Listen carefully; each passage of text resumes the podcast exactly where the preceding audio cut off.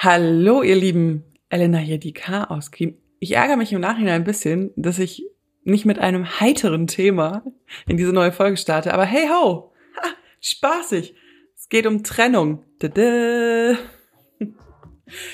Ich stelle äh, in dieser Folge so Fragen wie, wie geht man mit einer Trennung um? Gibt es so etwas wie eine gute Trennung? Wie kann man eine Trennung gut durchstehen mit dem ganzen Herzschmerz und so weiter? Und weil ich diese Fragen natürlich nicht für mich beantworten kann und das auch hart langweilig wäre und ich auch nicht die Expertin auf dem Gebiet bin, habe ich mir Hilfe vom Psychologen Guido Dielen geholt.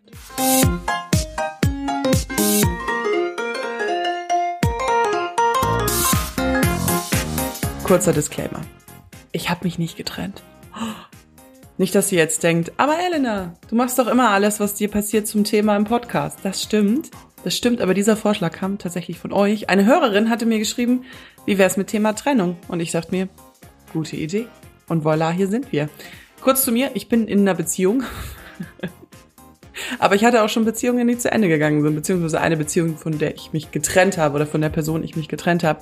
Und wenn man so im Nachhinein das so in zwei Sätzen zusammenfasst, dann klingt es ja immer total logisch und äh, ja auch einfach.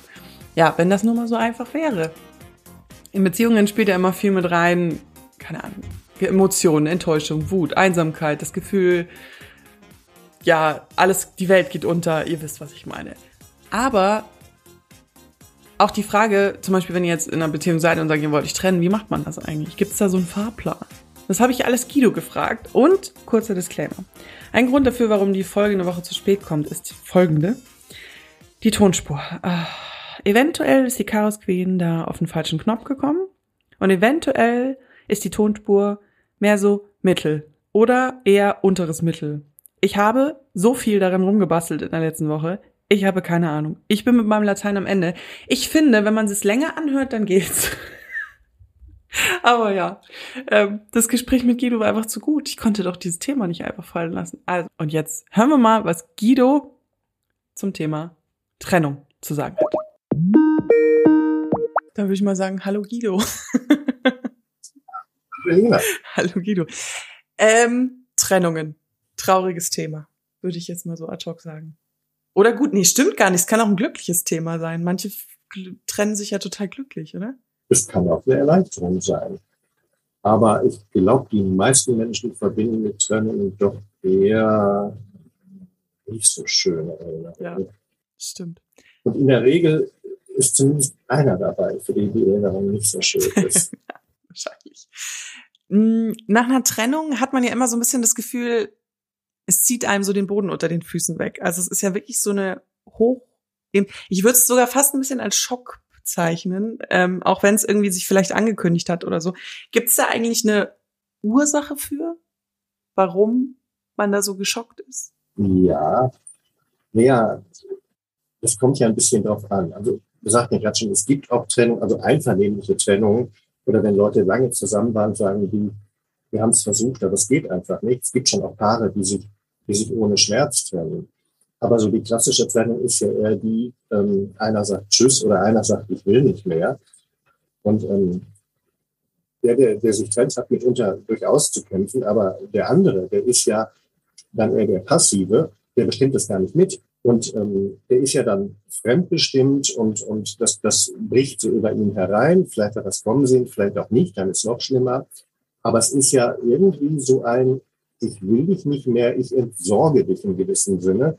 Also ich will es jetzt nicht wegwerfen nennen, aber äh, trennen ist ja schon Danke, aber nein, danke. Es verletzt unseren Selbstwert massiv. Also der schlaue Psychologe spricht dann von narzisstischer Kränkung, weil es halt das Ego angreift. Aber das geht ja darüber hinaus. Denn in der Regel ist es ja so, oder sagen wir so, wenn das jetzt, wenn wir ganz kurz zusammen waren, wenn wir sehr jung sind, dann mag das ja noch okay sein, weil es gar keine Zukunftspläne gab. Aber ein paar Jahre später hängen da ja auch auch vielleicht Ideen dran, wie man als sich hätte entwickeln wollen.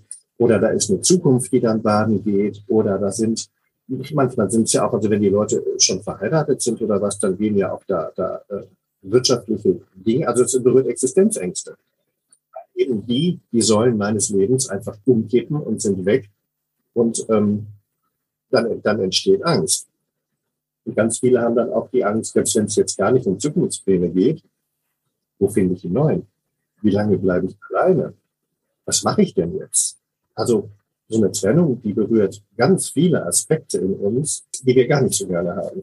Kann man ad hoc sagen, dass eine Trennung generell immer schlimmer ist, umso mehr emotional abhängig man von jemandem ist? Ähm, schwierig. Also zum einen gibt es in der Psychologie nur ganz wenig, wo man immer sagen kann. Weil die Leute sind alle unterschiedlich und Trennungen sind hoch unterschiedlich und Regeln ist immer schwierig. Also der erste Punkt ist, ist eine Trennung generell immer schlimm? Nein, sagten wir schon. Aber der zweite Punkt ist, du sagst jetzt, wenn man emotional abhängig ist. Und ähm, wenn man das ist, dann müsste man nochmal einen Schritt zurückrücken auf die Beziehung. Denn emotional abhängig sollte man nicht sein. Abhängigkeit ist schon mal per se nicht gut. Und wenn wir jetzt einfach mal sagen, emotional verbunden, um nicht so diese Abhängigkeit rauszukriegen. Ja, na klar. Also wenn mir der andere schon völlig egal oder wenn sich Paare völlig egal geworden sind, dann ist es ja schon, ist es ja schon relativ leicht. Aber wenn du jetzt fragst, ob es da eine Regel gibt, das hängt halt von den Leuten ab. Das hängt von der Persönlichkeitsstruktur ab, das hängt von der Bindungsstruktur ab. Leute, die sehr ängstlich sind oder sich sehr schlecht binden können, die haben es halt schwerer, mit der Trennung umzugehen. Und Leute, die, die ein stabileres Ego haben und sozial gut vernetzt sind, ist das dann schon leichter, mit so einer Trennung fertig zu werden. Das tut vielleicht ungefähr gleich weh, aber die Bewältigungsstrategien, die sind sehr unterschiedlich.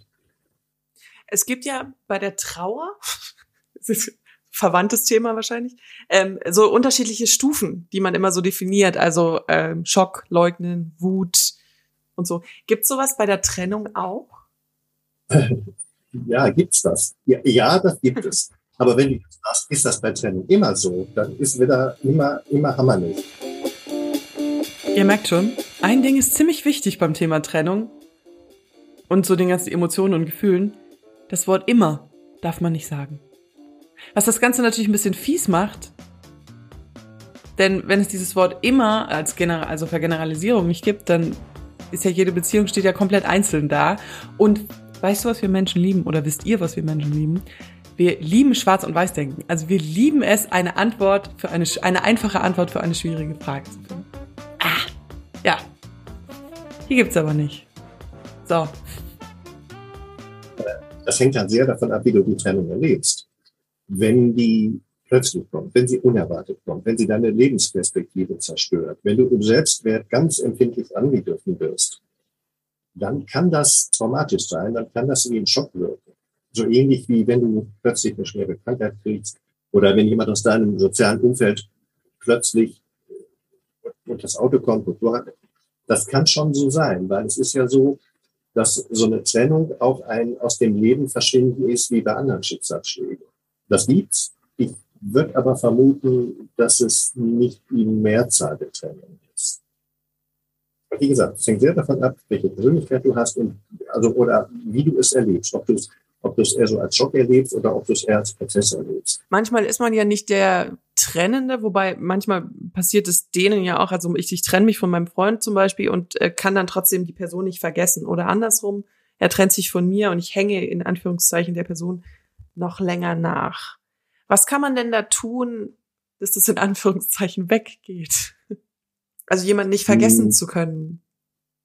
Ja. Was kann man tun, um den anderen zu vergessen?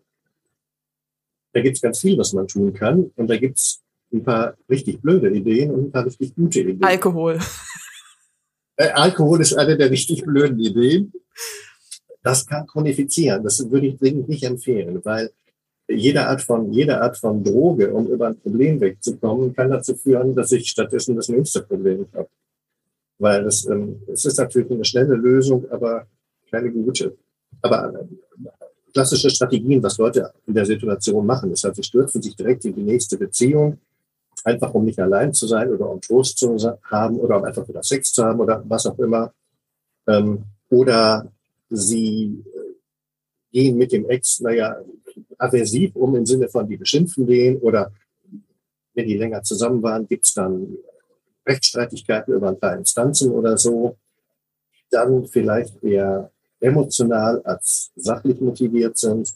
Ich glaube, dass bei Scheidungen ganz viel äh, vor Gericht gestritten wird, wegen nicht verzeihen können und nicht wegen Recht haben. Mhm. Oder Eine andere Strategie wäre, ich ähm, kriege unter die Bettdecke ähm, und gehe da nicht mehr drunter weg. Äh, es ist auch nicht so wirklich gut. Und das mit Alkohol oder was auch immer für Drogen, sagt mir ja gerade schon, das sind alles so Dinge, die bringen mich nicht wirklich weiter. Aber es gibt durchaus auch Ideen, wie man gut damit umgehen kann. Tatsächlich ist, wenn sich jemand von mir trennt, eine gute Freundin oder ein guter Freund schon echt ein gutes Mittel. Wenn man jemand hat, mit dem man einfach reden kann und mit dem man, dem man seine Emotionen offenbaren kann. Und wenn es einen ganz doll trifft, dann darf das auch jemand sein, also ein Profi. Also irgendwo Beratungsstelle, ein Berater, der mit sowas umgehen kann. Weil es haut manche Leute wirklich aus den Socken. Und dann ist es schon schlau, auch wirklich ja, ziemlich direkt ähm, zu sagen, okay, das ähm, schaffe ich jetzt allein nicht so gut, das will ich besser, da hole ich mir Hilfe. Das ist schon eine gute Idee. Ansonsten, ähm, wenn man einfach nur so traurig ist, man sollte auf jeden Fall unter Leute gehen und sich nicht isolieren. Ähm, man kann aber auch gucken, was habe ich für Hobbys, die ich in der Beziehung vernachlässigt habe. Ich gehe meinen Interessen wieder nach. Oder ich renoviere einfach mein Leben. Ich äh, streiche die Wohnung, ich stelle die Möbel um, ich ziehe in eine andere Stadt, ich suche mir einen anderen Job. Ich ähm, nehme die Trennung zum Anlass, in meinem Leben etwas anders zu machen, um auf neue Ideen zu kommen oder einen Perspektivwechsel zu bekommen. Ähm, einfach so mal was Neues oder vielleicht auch gerade das, was wegen der Beziehung nicht ging. Also wenn ich jetzt den tollen Job, den ich schon immer haben wollte, wegen der Beziehung nicht haben durfte, und dann aber kriege, dann ist das schon ein ziemlich guter Trost. Ähm, ansonsten, ja, Sport. Auch Sport. Immer gut. Ja, hilft. Und wenn das alles nicht hilft, dann der Profi. Dann der, dann der Profi. Es gibt ja diesen wunderbaren Satz, Zeit heilt alle Wunden. Stimmt das? Ja. Nein. Oh. Aber die meisten dann doch. Mhm. Der Punkt ist, äh, alle. Äh, ah, okay. Diese Ver Verallgemeinerung. Genau. Nein, äh, Zeit halt nicht alle Wunden. Ich meine, ich kenne den Spruch und da ist auch viel Wahrheit drin, aber es ist eben nicht die ganze Wahrheit und das ein Teil, den man nicht übersehen darf. Traumatische Erlebnisse werden mit der Zeit nicht besser. Im Gegenteil, die werden schlimmer. Also wenn, wenn irgendetwas passiert ist, was traumatisch war, dann ist äh, abwarten wird schon keine gute Idee. Also es gibt ja auch Trennungen, die wirklich einen traumatischen Charakter haben, sagten wir ja eben schon. Und wenn man in so eine Situation gerät oder wenn man es eben einfach wirklich nicht, nicht ähm, bearbeiten kann, dann braucht man Hilfe. Dann, dann braucht man Hilfe so schnell wie möglich. Also je früher, je besser. Trauma wird, wenn es reift, schlimmer. Woran erkennt man denn ein Trauma? Also man hat ja einige mhm. Sachen erlebt in seinem Leben und äh, sei es jetzt zum Beispiel, ich bin halbweise, also mein Vater ist tödlich verunglückt, als ich 19 war. Woran erkenne ich, ob ich jetzt ein Trauma davon habe oder nicht? Mhm. Ähm, es gibt Dinge, die ein Trauma ganz typisch sind. Wenn ich mich mit dem Thema ständig beschäftige. Das passiert bei einer Trennung, aber auch dann, wenn ich noch nicht traumatisiert bin. Weil endlos Grübeln, glaube ich, ist bei vielen einfach Abo-Gebiet. Wenn ich aber Flashbacks bekomme, wenn ich also im Alltag ähm, plötzlich wieder in dieser Situation bin, wenn ich die wieder erlebe, ähm, weil irgendwas passiert, was, was mich daran erinnert, ein Geruch, ein Geräusch, eine Situation, ich komme nochmal an den Ort, wenn, also das nennt man halt Flashbacks, wenn die passieren, dann sollte ich äh, sehr vorsichtig sein. Das könnte wirklich ein Hinweis sein darauf, dass sich da was äh, qualifiziert, dass da ein Trauma hintersteht. Wenn ich Angstsymptome entwickle, wenn ich chronisch gestresst bin, wenn ich nicht mehr schlafen kann, wenn ich psychosomatische Effekte feststelle. Gut, ich meine, ähm, meiner Trennung kann es auch schon mal sein, dass man ein paar Tage oder Wochen keinen Hunger hat oder irgendwie so. Das ist es noch nicht. Ähm, aber wenn ich das, wenn ich nach drei Monaten immer noch nicht schlafen kann und ähm, immer noch ähm, chronisch gestresst bin und immer noch grüble, dann wäre es an der Zeit, dass man mal hinkriegt. Ob es dann Trauma ist, müsste man gucken, aber ähm, auf jeden Fall ist es dann eine Baustelle und ich würde dann doch gucken, ja, dass ich mich damit mal beschäftige. Es gibt ja auch Leute, die sich gut trennen. Also die, die das irgendwie hinbekommen, sich, sich im Guten zu trennen und dann auch Freunde zu bleiben oder so zum Beispiel. Gibt es da, ja, wie geht das? Ist eigentlich eher die Frage. naja, die Frage, geht das, heißt die Antwort natürlich ja. Weil es gibt schon Leute, die haben das hingekriegt. Ja. Äh, ich vermute aber, die Regel ist es nicht. Ähm, weil das mit dem Trennen ist ja so, also eine Beziehung ist ja dauerlicherweise so, dass immer die beiden, die in Beziehung sind, das beide wollen müssen. Einer alleine reicht nicht. Und bei der Trennung ist das ja typischerweise, dass zumindest einer, aber eben oft nur einer nicht mehr will. Das ist für den anderen eigentlich immer doof. Und da ist das dann mit der, mit der einvernehmlichen Trennung oder mit den Freunde bleiben schwierig, weil der eine will mehr als der andere. Also Freunde bleiben, das hat eine, eine Perspektive, wenn beide im Grunde genommen, wenn die okay sind mit der Trennung. Wenn die sagen, gut, okay, ja, das ist schon so, ne, dann, dann kann das mit dem Freunde bleiben tatsächlich funktionieren. Das, wie gesagt, die Mehrzahl der Trennung wird wohl eher nicht so sein. Aber es gibt auch eine Menge, ähm, eine Menge Dinge, die ähm, das Trennen kompliziert machen. Also wenn man, wenn man ganz unterschiedliche Interessen hat, wenn, wenn der eine unbedingt will und der andere gar nicht will, dann haut das nicht so richtig hin. Aber wie gut ich damit klarkomme oder sagen wir mal, wie gut ich damit umgehe, das hängt auch ganz stark von meiner Persönlichkeit ab. Was bin ich denn für ein Mensch? Bin ich streitsüchtig? Bin ich, bin ich nicht kompromissfähig? Ist es dann auch für, ist für die Beziehung ganz schlecht und für danach genauso. Guido hat noch einen Tipp gehabt, der leider dem Schnitt zum Opfer gefallen ist, weil sonst wäre die Folge wieder 28 Stunden lang gewesen. Und zwar vor allen Dingen, wenn es um Scheidungen geht. Also jetzt wirklich Sachen, wo ein bisschen mehr auch Haus, Kind, Hund, was auch immer, Geld im Hintergrund steht, ist es ganz ratsam, ein bisschen Vorsicht vor Rechtsanwälten zu genießen. Ich will jetzt hier nicht alle Rechtsanwälte verurteilen, aber ähm, oft gehen solche Trennungen ja mit großen Konflikten einher. Und diese Konflikte werden von Rechtsanwälten manchmal eher ein bisschen angefochten. Also eher angefeuert ist das Wort als wirklich geschlichtet. Mediationen sind dann ein bisschen besser, also sich einen Mediator zu suchen, der vielleicht den Streit eher schlichtet, weil Rechtsanwälte verdienen Geld damit, wenn es eskaliert. Möchte ich nur mal gesagt haben. Die Information hätte ich auch mal gerne gehabt vor anderen Rechtsanwaltsstreitigkeiten. Das ist Thema für eine andere Folge. Wenn man sich jetzt trennen will, also man selber den Entschluss trifft, in welcher Situation auch immer, sich von seinem Partner oder seiner Partnerin zu trennen. Gibt es da so eine Art Vorgang, wie man das, wie soll man sagen, richtig hinbekommt? Also es gibt natürlich kein richtig und falsch, aber ähm, wie man das, in welcher Situation man das anspricht oder welchen, welchen Weg man da ein bisschen gehen soll. Zum Beispiel. Das Kochrezept für eine glückliche Trennung. Genau. Buchtitel. Gibt's das? Äh, nee. Also es gibt kein Rezept, wo man sagen kann, mach das, dann ähm, hast du eine saubere, eine ordentliche, eine schmerzfreie, äh, gute Trennung. Das äh, ein Regelwerk oder so, das gibt's nicht. Trotzdem gibt's ganz viele Dinge, die man besser oder schlechter machen kann, auf die man wirklich gucken sollte, wenn man in so einer Situation ist oder wenn man die Absicht hat, sich zu trennen. Und der erste Punkt, der mir dazu einfällt, ist, bleib du selbst. Bleib ehrlich, bleib authentisch, bleib bei deinen Bedürfnissen. Also jede Art von, von Unehrlichkeit oder so nützt auch in der Trennung nichts, ähm, weil der andere merkt das irgendwo. In der Regel kennt er dich gut und ähm, das, das, wenn die Leute unehrlich miteinander umgehen, dann verschärft das eher nur die Spannung. Wenn man sich wirklich ein, wenn man einvernehmlich bleiben will, ist Zuhören und Ausreden lassen eine gute Strategie und auch Perspektivwechsel. Also wir versuchen, mein Gegenüber zu verstehen. Also nicht nur Format zuzuhören, sondern auch versuchen, die Message aufzunehmen. Was hat der andere? Wo ist sein, wo ist sein Leidensdruck? Was Fahrer an der Stelle gerne tun, ist aber, dass die Dialoge bis zum Abwägen führen, wer recht hat und wer schuld ist. Und das ist, ähm, das ist nicht gut. Und wenn ich an der Stelle dann anfange, schmutzige Wäsche zu waschen, kann ich sicher sein, das wird keine harmonische Trennung. Wenn, wenn ich will, dass ich in einem guten Dialog bleibe, dann sind Sätze, die mit du anfangen, nicht empfehlenswert. Und wenn das dritte Wort immer ist, dann ist die Prognose ganz schlecht. Du, hm, hm, hm, immer geht selten gut, außer vielleicht ist immer so lieb, das wird gerade noch gehen. Die Empfehlung ist tatsächlich nicht Botschaft.